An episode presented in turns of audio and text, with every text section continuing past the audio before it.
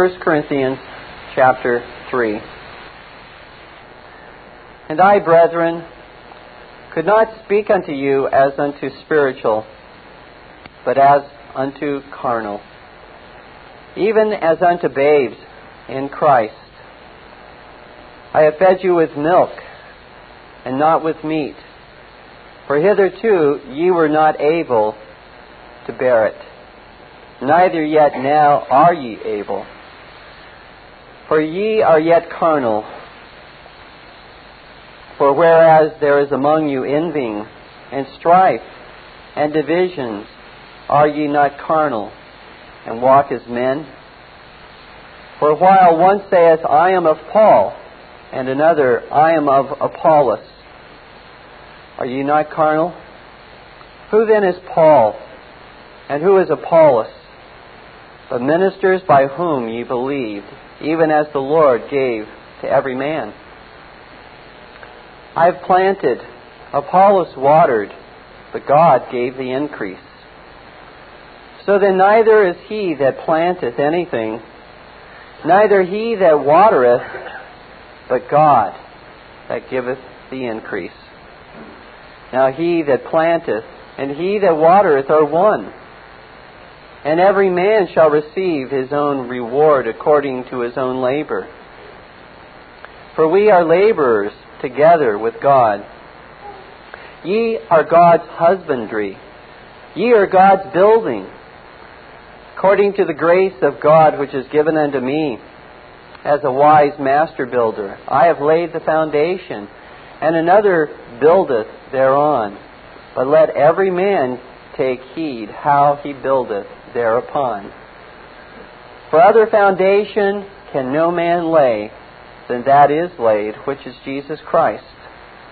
Now, if any man build upon this foundation gold, silver, precious stones, wood, hay, stubble, every man's work shall be made manifest, for the day shall declare it, because it shall be revealed by fire and the fire shall try every man's work of what sort it is.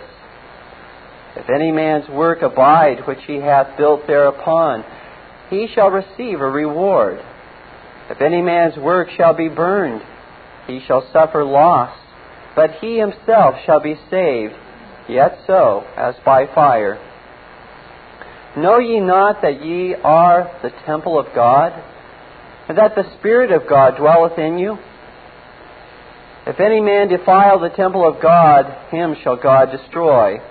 For the temple of God is holy, which temple ye are. Let no man deceive himself. If any man among you seemeth to be wise in this world, let him become a fool, that he may be wise. For the wisdom of this world is foolishness with God. For it is written, He taketh the wise in their own craftiness. And again, the Lord knoweth the thoughts of the wise, that they are vain. Therefore let no man glory in men. For all things are yours, whether Paul or Apollos or Cephas or the world or life or death or things present or things to come, all are yours. And ye are Christ's, and Christ is God's. The Lord bless both the reading of His Word and the preaching of His Word this Lord's Day. if you have your Bibles and would like to follow along, our text this Lord's Day is from Proverbs 24:16, wherein we read these words: "For a just man falleth seven times, and riseth up again." But the wicked shall fall into mischief. There are many foes, dear ones, from without and foes from within that would bury you if they could. But God, who cannot lie, has promised to those who have been justified by faith that their faith cannot utterly fail when attacked by even the devil himself and all his demonic forces. Our foes may heat the furnace ten times hotter than normal. But the Lord Jesus Christ comes to uphold us and to uphold our faith right in the midst of that fiery trial, that our faith be not consumed in that fiery trial. Just as Christ told his disciples as they set out to cross the Sea of Galilee in Mark 4:35, "Let us pass over unto the other side." So he says to us who have been justified by faith alone in the Lord Jesus Christ, "Let us pass over the sea of life, the sea of death, and enter into that heavenly kingdom." And though the winds of persecution, the waves of besetting sins in our lives, the fears within our own heart, the afflictions and trials which we face, may all seem to conspire together to drown us in the raging sea of destruction, the sure word of our Savior sounds forth into our ears this day. Let us pass over to the other side. Peace. Be still. Dear ones, he who brought peace to his disciples of old still brings peace of mind and peace of conscience to his disciples today, for his promises are ever true, and he is ever faithful to his promises. The Lord and his promises are absolutely immutable they cannot change, for He is immutable and cannot change. And thus, when we hear the promise found in our text this Lord's Day, let our faith be united with the power and the faithfulness of God. For a just man falleth seven times and riseth up again. All the enemies which the devil may enlist to cast us into a pit of despair and hopelessness cannot. Yea, it is impossible to keep those who are justified down in a grave that utterly devours their faith in Jesus Christ. They will arise to do battle another day against the enemies of their soul, as certainly as the Lord Jesus Christ himself victoriously arose from the grave. Perhaps you have been brought ever so low recently by an affliction, a physical affliction by an attack from others for your faith in Jesus Christ, by a besetting sin, by a fear, by the death of a loved one. And the enemy of your soul has tormented your conscience to such a degree that you ask, Where is the Lord in such pain and sorrow? Or have I sinned away all possibility of grace? The God who cannot lie today encourages you with a promise that will not torment you, but rather will torment your enemy, and a promise that will renew your faith to soar with the eagles. For a just man falleth seven times and riseth up again. Let us consider together, dear ones, the following two points main points from our text in Proverbs 24:16.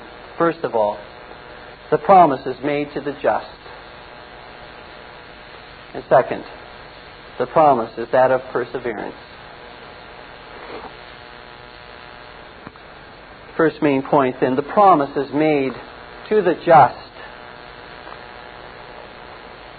In Proverbs, this term or this, this word seems to come up time and time again, and we have talked about it many times in sermons as we've gone through the book of Proverbs. But I cannot, no matter how many times we've gone over that particular word and what it implies and what it means, I cannot lightly skip over it today. Who are the just to which this proverb refers?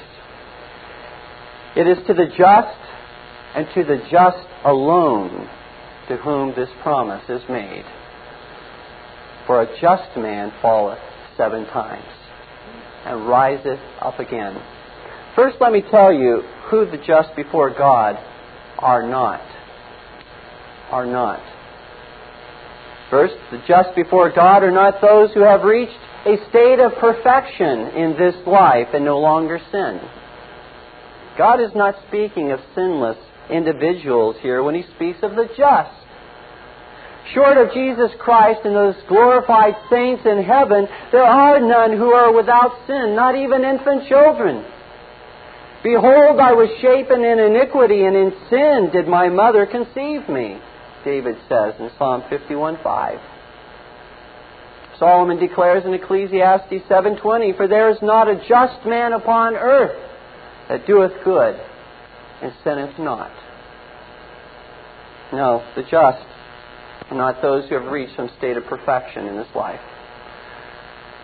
Second, the just before God are not those whose good works outweigh their bad works in this life. The popular mindset of most people today operates upon this false premise. However, God does not grade upon a curve as if 51% good works is a passing grade and anything less is a failing grade. There was the only passing grade before an infinitely holy God is 100% good works. Without exception. For we read in James 2:10, For whosoever shall keep the whole law, and yet offend in one point, he is guilty of all.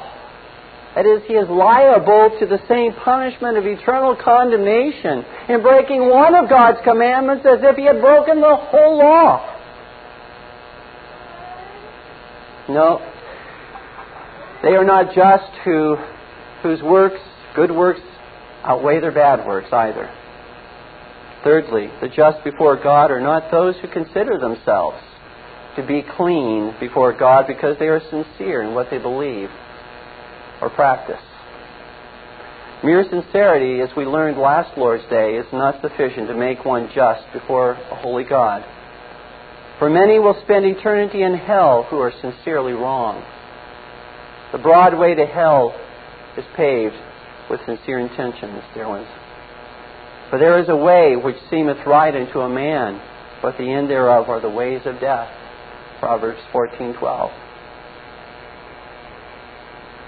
And then fourthly, the just before God are not those in whom righteousness has been infused at justification. The Romish church falsely teaches that God makes the sinner just by infusing him with love, repentance, and new obedience, or other such graces. But the heresy of Rome's position is that one is considered righteous by God not on the basis of Christ's righteousness, but on the basis of man's righteousness, which has been worked within him. And even if they declare, as they do, that that righteousness that's worked within them is based upon Christ's merit, it is still based upon something within them, rather than upon something outside of them, namely the righteousness of Christ. And that is condemned in the Word of God as a false gospel. For we read in Romans 4 5, But to him that worketh not, but believeth on him that justifieth the ungodly, his faith, that is the object of his faith, namely Christ and his righteousness, is counted for righteousness. There was all of these false ways to be just before God are doomed to failure and destruction for one reason. They all teach that man may be just before God because of something within him or something done by him which is a false gospel. Well, let us now consider who the just before God are, as mentioned here in Proverbs 24:16. Who are they? They are ungodly sinners who, acknowledging and confessing the justness of God's sentence of eternal condemnation against them for their sin, look in faith outside of themselves to Christ in His perfect righteousness alone is their only hope of being just before a holy God. Those who are just before God look entirely outside of themselves for righteousness, outside of their graces, outside of their righteousness, outside of their own obedience, outside of their good intentions, outside of their baptism, and any other works which they have done, and rather embrace Jesus Christ and His holy nature. They embrace Jesus Christ and His holy desires.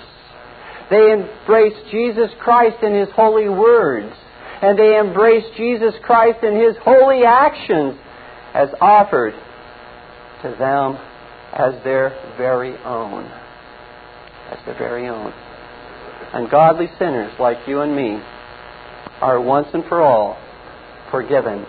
All the tre- trespasses that we have committed, are committing, and shall commit in the judicial courts of heaven by God and imputed the absolutely perfect righteousness of Jesus Christ.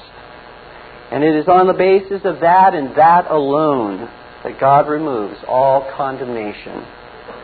Not removes it for uh, merely a moment from us, that condemnation. Not that He simply removes it as long as we're obeying Him, but He removes it now and for all eternity from us. Because the Lord does not justify us because of who we are, but because of who Jesus Christ is.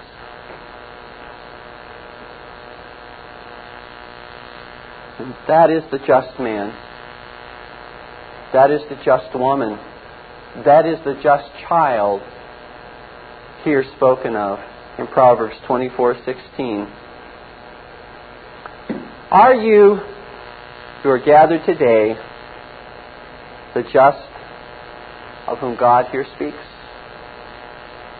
Do you fall into that camp?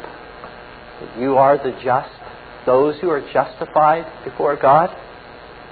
The Lord calls and invites all of the ungodly, not all of those who consider themselves to be righteous in and of themselves, but He calls those who are ungodly, calls those who are sinners unto Himself to receive His righteousness today.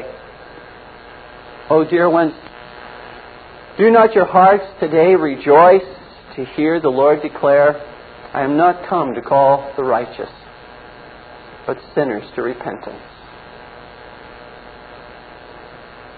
And even to call the chief of sinners. Christ came into the world to save sinners, Paul said, of whom I am chief. Are you a sinner? If so, you and you alone have a divine warrant to come to Christ that you might be just through him and have everlasting life. Are you even the chief of sinners? You'll not be turned away. For you too have the same divine warrant to come to Christ that you might be clothed with the garment of his perfect righteousness. And you need not wait until you have shed enough tears or prayed long enough or beat yourself enough for all of your sins, wrongdoings, all of which have no power to save you anyway. If you hunger and thirst for Christ and for His righteousness, you're invited to come to the feast and live forevermore.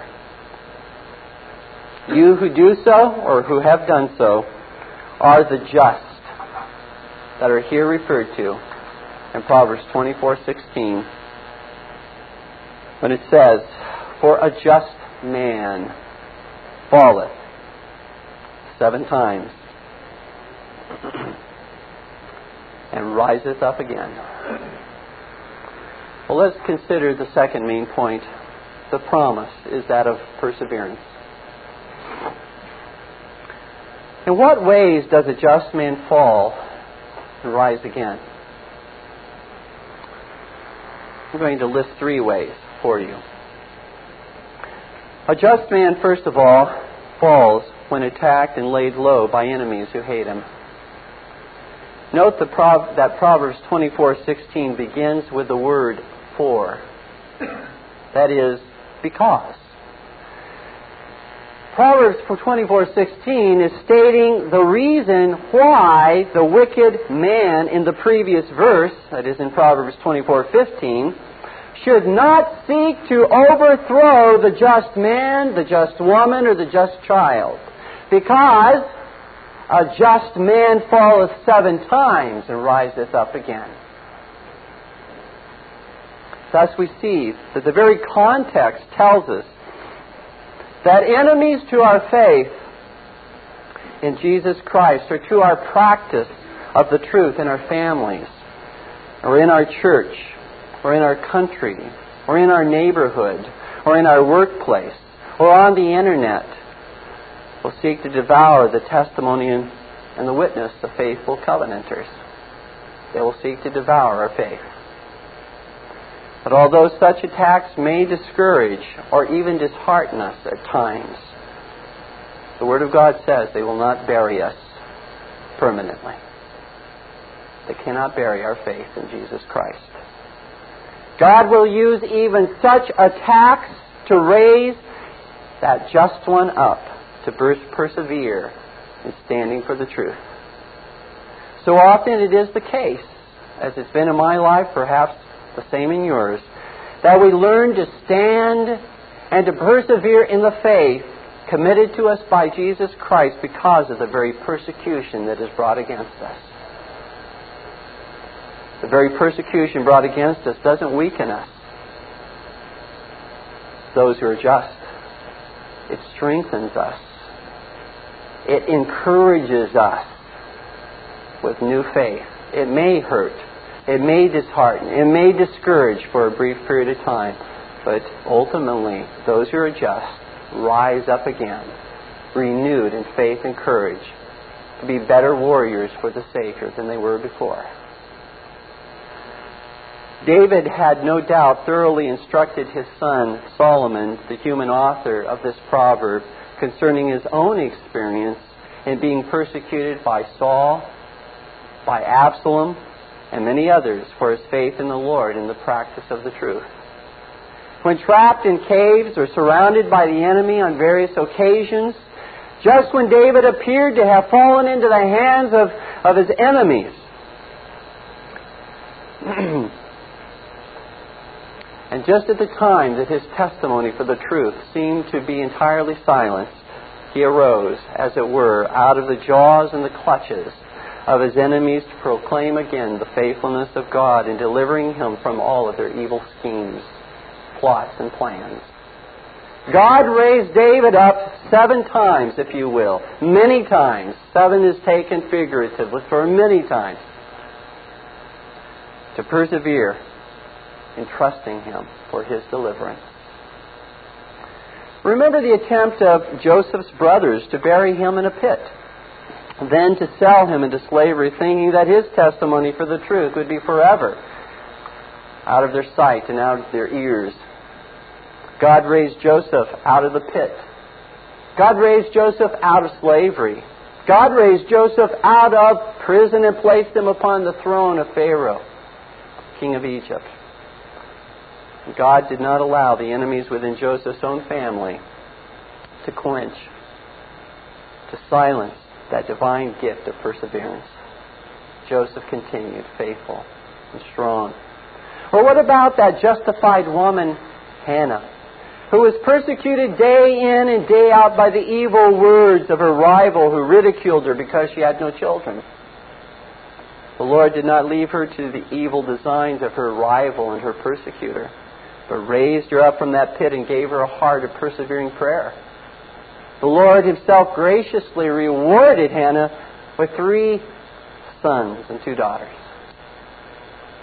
Or consider the wicked scheme of Haman, who sought to bury Mordecai and his faithful testimony for the truth by having Mordecai hung and all of the Jews destroyed throughout all of the provinces of Persia.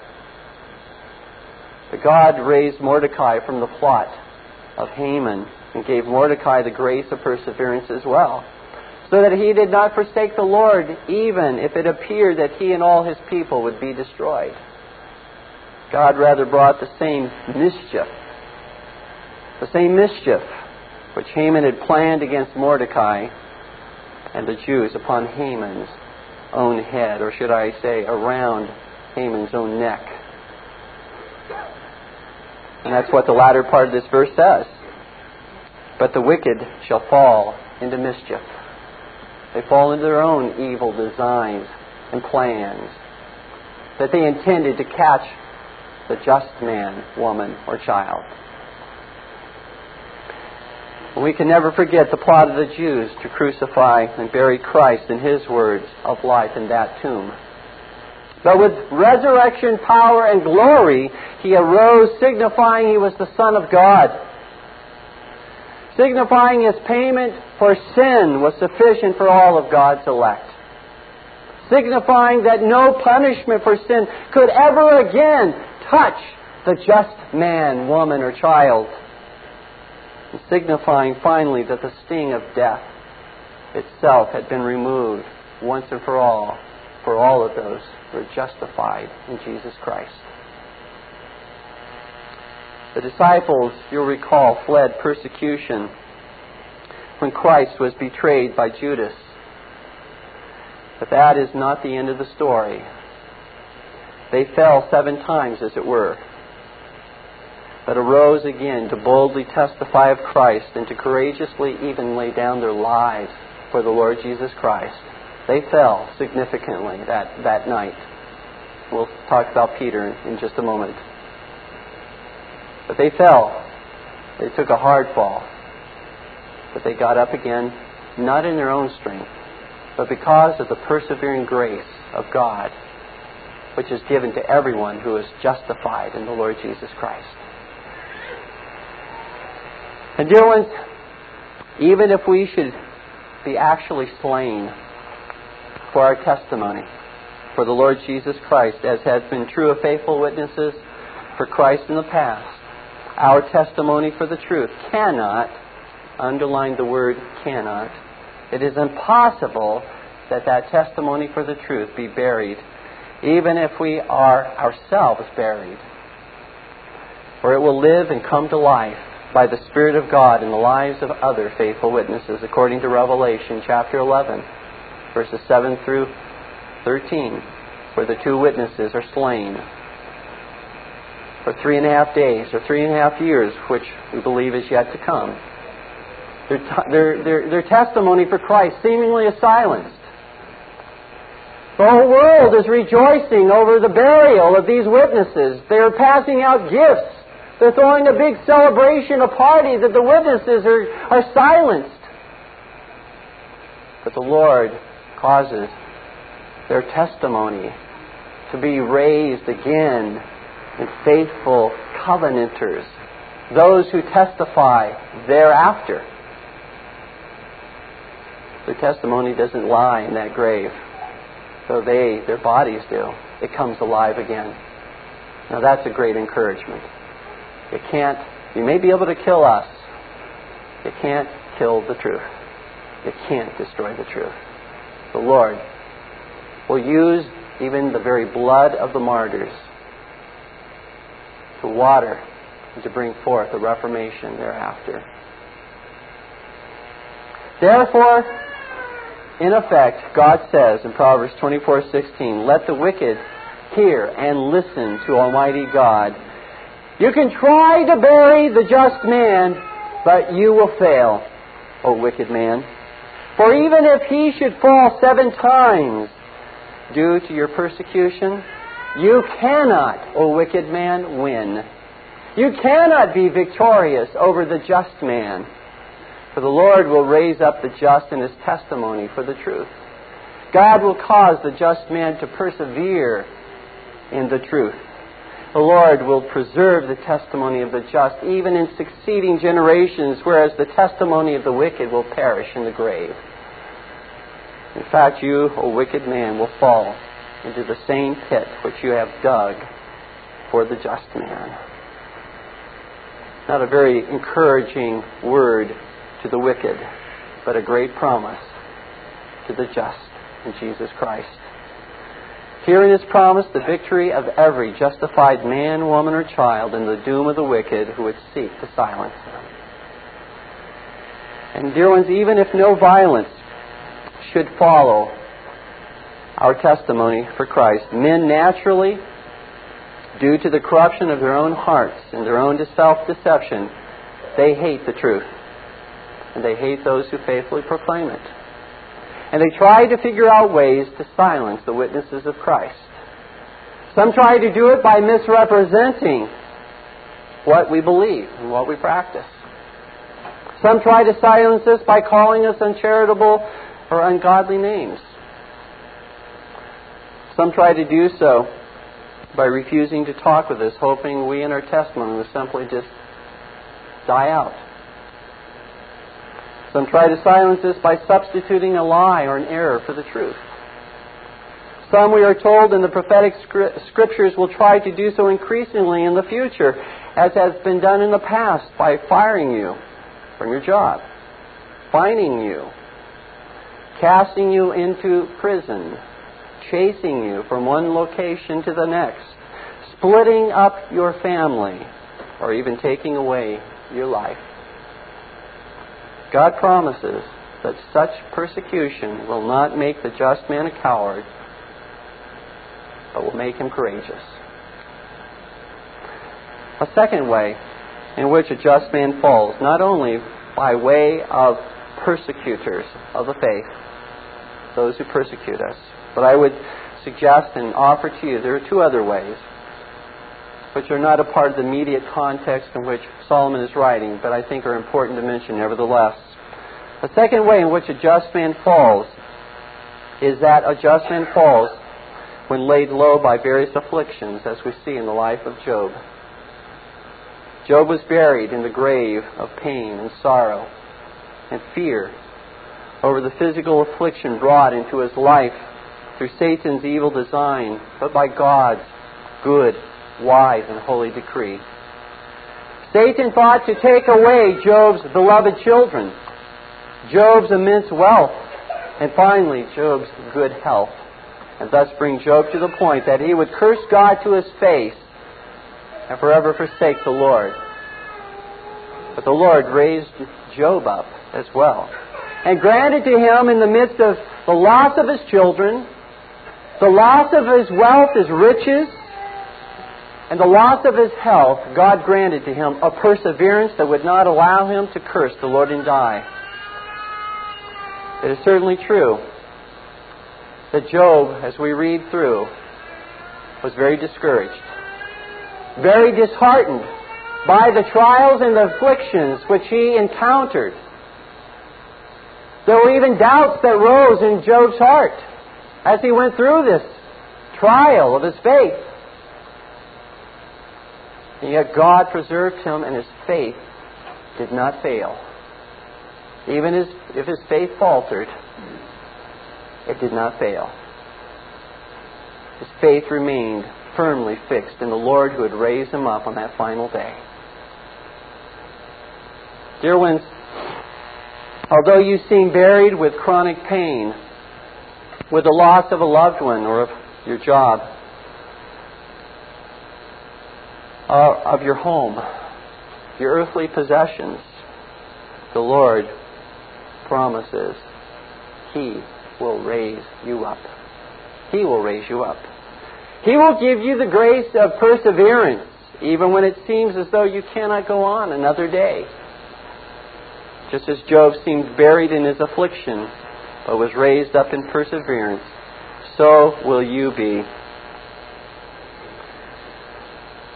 The seed of faith, although buried at times, will be very much alive in your life at all times if you are just if you are justified in Jesus Christ and clinging alone to his righteousness. Thus the Lord promises to those who are justified by faith alone in the Lord Jesus Christ and who go through severe times of pain, chronic pain, loss of family, children, the loss of a job and wealthy riches. For the just man falleth seven times and riseth up again. He can't you can't keep him down. And then, thirdly, a just man falls. Not only when under great attack by persecutors, not only when experiencing extreme affliction, chronic pain, the loss of family or possessions, but a just man may fall when ensnared by besetting sins and by a tormenting conscience. What better example of such a fall than that of Peter in denying the Lord Jesus Christ? Peter, one of the inner three of Christ's disciples. Peter, who witnessed the power of the Lord Jesus Christ in raising the dead and multiplying the bread and the fishes and turning the wa- water into wine and even seeing the Lord transformed before his very eyes. Peter, the one who replied after the Lord had said to him or to all the disciples, Are you going to forsake me like all of these have? Referring to multitudes who had forsaken him. Peter stands up and he says, Lord, to whom shall we go? Thou hast the words of eternal life. And we believe and are sure that thou art the Christ, the Son of the living God. This Peter, this very same Peter, a leader among the apostles of Christ, fell flat on his face and terribly denying the Lord in whom he believed and whom he loved. Although he proudly proclaimed that he would never forsake the Lord and would even lay down his life for the Lord. Fear overwhelmed him at that precise moment, and he denied his Lord not just one time, but three times. What's interesting is that this was prophesied to happen by the Lord Jesus Christ in Luke chapter 22, verses 31 through 32. And the Lord said, Simon, Simon, behold, Satan hath desired to have you, that he may sift you as wheat. But I have prayed for thee, that thy faith fail not. And when thou art converted, strengthen thy brethren. Now notice Peter's response. I'll just continue reading for a couple more verses. And he said unto him, Lord, I am ready to go with thee, both into prison and to death. And he said, I tell thee, Peter, the cock shall not crow this day before that thou shalt thrice deny that thou knowest me. I want you to note very carefully how Christ promises here that Peter's faith would not fail. Thought, although it may falter, it would not utterly fail. It could not utterly fail, for God is the one who graciously bestows upon Peter here at all times and upon us as well those of us who are justified in Jesus Christ, the grace of perseverance. Notice what Christ says. Simon, Simon, behold, Satan hath desired to have you that he may sift you as wheat. And in effect, the Lord Jesus saying, Peter, Satan has requested permission to put you through a fiery furnace, to put you through, as it were, a meat grinder to seek to destroy you altogether in your faith. And he has been granted permission by God, just as in Job's case. He has been granted permission by God to go this far and no further, to put you into this trial. Shows the fact that Satan is not unlimited in power and authority, that God is omnipotent that God is sovereign. If Satan must even seek permission to do whatever he does to one of the saints. Obviously, if God allows Satan to do something of that nature, God has in mind something very profitable and beneficial for the saint, for the one who is justified in Jesus Christ in going through that trial. He would not permit one of us whom he loves, to go through a trial that he did not intend by it to perfect us, to use it to strengthen us, to grow us in the grace and knowledge of Christ, to make us strong Notice what Christ says, but I have prayed for thee. The intercessory prayer of the Lord Jesus Christ, who ever liveth to make his intercession for us, is continually praying that our faith not fail. Not only do we have the love of God, which cannot be broken, God didn't save us and He didn't love us because we were holy and righteous in the first place. He knew the worst about us. Nothing surprises Him. Why did He declare us righteous in the first place? The love of God will never let us go. The covenant of God, in which Jesus Christ has secured upon the cross our salvation from beginning to end. And God promised if Jesus Christ would fulfill the demands of that covenant of grace in securing our redemption, the Lord would grant our salvation, and not one would be lost. On the basis of that covenant, upon the basis of the faithfulness of God to keep His own word, not only is His Word sufficient, but He has taken an oath. God has Himself taken an oath, oath to uphold His own Word. God cannot lie in and, in and of itself. God, it's impossible that He should lie. And yet, to confirm our faith, He takes a, an oath that He will uphold His Word. He swears by Himself. There is no one higher that He can swear by. And on the basis of Christ's intercessory prayer, we're upheld and cannot fall. Though we fall into sin, as Peter did. Though we grow greatly discouraged, and though we even ask ourselves at times, how could I be saved? In light of what I have done. The Lord upholds His own. The Lord causes those who fall seven times in the same day into that same besetting sin over and over again due to their weakness. The Lord promises they are not going to remain there. For I will cause them to rise again. They will stand, even as Christ promises Peter. I have prayed for thee that thy faith fail not. And he doesn't say, if the, and if thou art converted, strengthen thy brethren. He says, and when thou art converted. When thou art not saved all over again in the sense of converted, but when thou hast turned again to renew thy faith in me, when thou hast come back from having fallen into this sin, go forth and strengthen thy brethren. And the Lord wants to use even our besetting sins, what we have gone through in our lives, to strengthen others, to encourage others, to let others know of the persevering grace of the Lord Jesus Christ, that God doesn't forsake his own.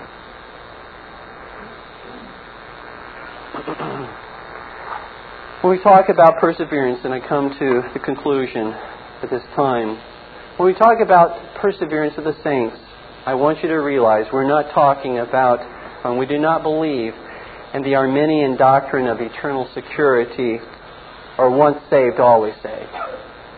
That is not what we refer to. What we refer to is that God causes His own people, those who are justified in the Lord Jesus Christ, to persevere in faith. They do not continue to live in sin. They may fall into sin, but they do not continue to live in an unrepentant state in that sin. But they desire to be restored. And fall again as they may, they stand again to persevere, to return to the Lord, to be restored to the Lord, to go forth and bear fruit for the Lord. and so I want you to know that it's not your strength that causes you to persevere.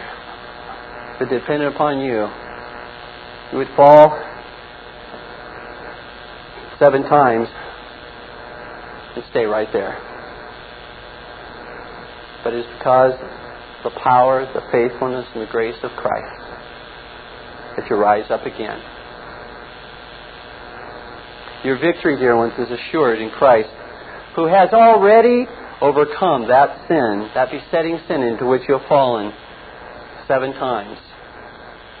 He's overcome it by his death and his resurrection. It is not the size of your faith nor the strength of your faith that causes you to persevere in trusting alone for your justification and sanctification in Christ Jesus.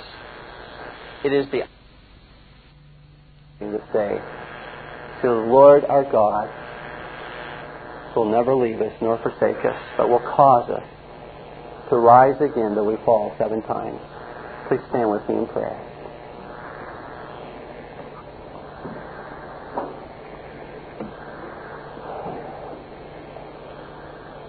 Our Heavenly Father, we do praise Thee and thank Thee this day for the promise that is found in Thy Word that the just man falleth seven times but riseth up again.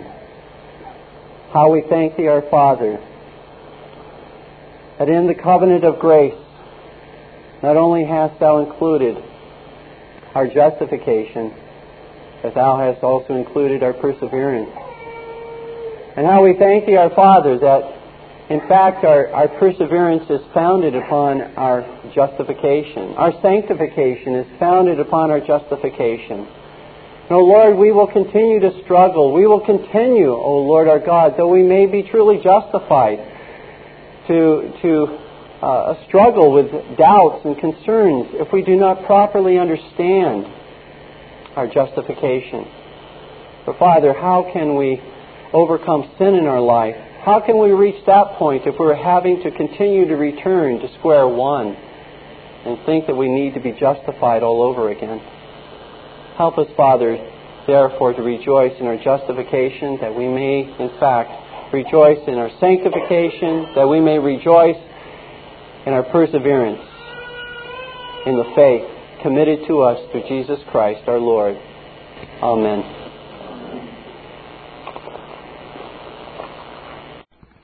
This Reformation audio track is a production of Still Waters Revival Books. You are welcome to make copies and give them to those in need. SWRB makes thousands of classic Reformation resources available, free and for sale, in audio, video, and printed formats. It is likely that the sermon or book that you just listened to is also available on cassette or video, or as a printed book or booklet. Our many free resources, as well as our complete mail order catalog, containing thousands of classic and contemporary Puritan and Reform books, tapes, and videos at great discounts, is on the web at www.swrb.com. We can also be reached by email at swrb at swrb.com, by phone at 780 450 3730, by fax at 780-468-1096, or by mail at 4710-37A Avenue, Edmonton, that's E-D-M-O-N-T-O-N, Alberta, abbreviated capital A, capital B, Canada, T6L3T5. You may also request a free printed catalog. And remember that John Calvin, in defending the Reformation's regulative principle of worship, or what is sometimes called the scriptural law of worship, commenting on the words of God, which I commanded them not, neither came into my heart, from his commentary on Jeremiah 7:31, writes, God here cuts off from men every occasion for making evasions, since he condemns by this one phrase, I have not commanded them, whatever the Jews devised. There is then no other argument needed to condemn superstitions than that they are not commanded by God. For when men allow themselves to worship God according to their own fancies, and attend not to his commands, they pervert true religion. And if this principle was adopted by the papists, all those fictitious modes of worship in which they absurdly exercise themselves would fall to the ground. It is indeed a horrible thing for the papists to seek to discharge their duties towards God by performing their own superstitions. There is an immense number of them, as it is well known, and as it manifestly appears. Were they to admit this principle, that we cannot rightly worship God except by obeying His word, they would be delivered from their deep abyss of error. The prophet's words, then, are very important when he says that God had commanded no such thing, and that it never came to his mind, as though he had said that men assume too much wisdom when they devise what he never required, nay, what he never knew.